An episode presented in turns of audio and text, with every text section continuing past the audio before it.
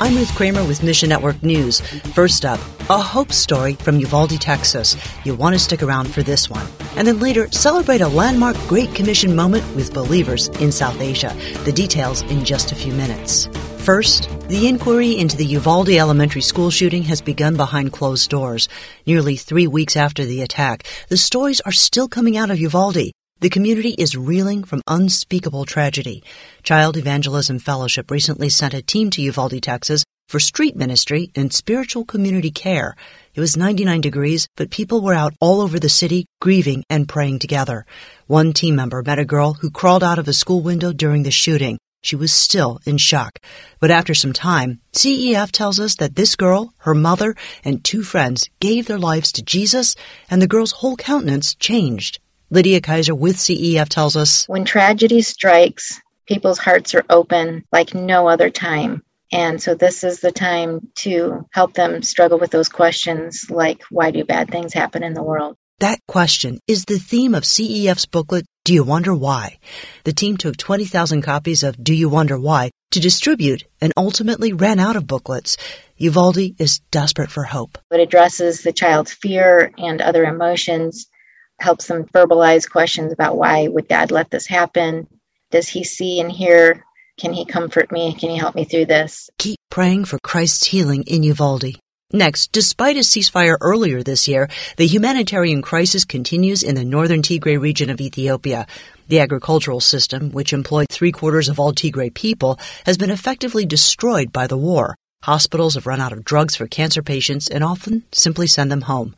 Eric Foley with the Voice of the Martyrs Korea says, our friend Pastor T, in fact, wrote, still, Romans eight twenty-eight, the suffering of people is high, but God is working. So many Tigrayans are still forced to, to live in Addis because of the travel limitations and the inability to return and make a living in Tigray at this point. Yet, God is at work. We told you earlier that these groups of Christians had planted eleven new churches near Ethiopia's capital, Addis Ababa.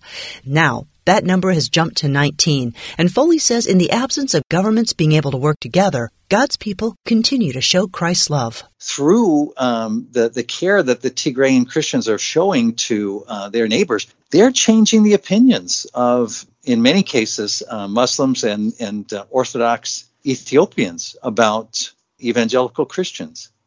For Tigrayans to live in Addis Ababa is incredibly expensive. It's much more expensive than in Tigray. Praise God for the faith of Tigray's believers.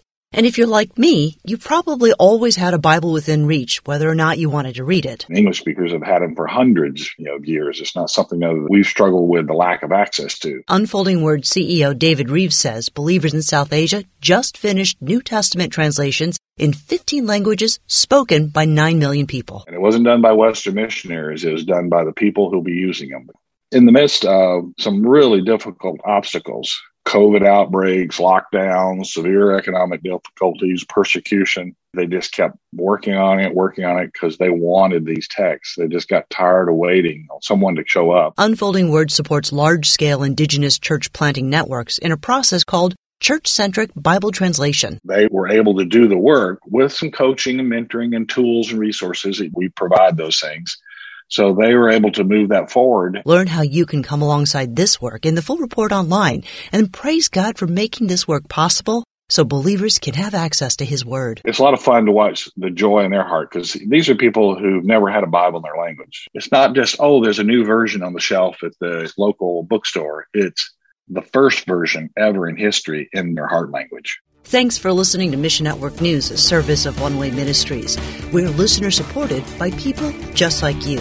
So by giving to Mission Network News, you enable us to keep the stories of God's kingdom coming. And together, the Great Commission happens. Look for links at mission news dot org. That's mission news dot org. I'm Ruth Kramer.